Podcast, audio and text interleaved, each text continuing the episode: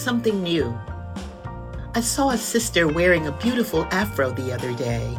Oh my, it was gorgeous and brought back wonderful memories of my college days in the 70s bell bottoms, mini skirts, platform shoes, and all.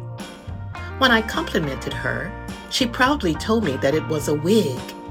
I marveled and immediately texted my hairdresser to say, I want an afro wig for retirement. Then it occurred to me that maybe I'll get it sooner because that train has already left the station, and why not?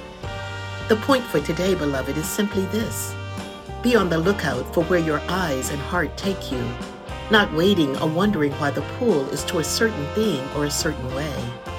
Your spirit is likely calling to you, so be sure to answer yes! Full body afro coming soon. Lord, thank you that life is always interesting and always exciting when you are in charge. Amen.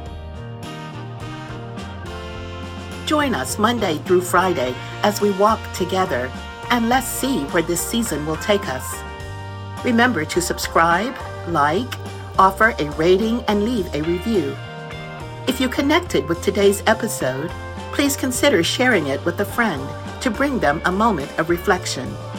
For more information about Park Avenue United Methodist Church, to listen to past episodes, and join us in worship online on Sunday mornings, visit our website linked in the show notes.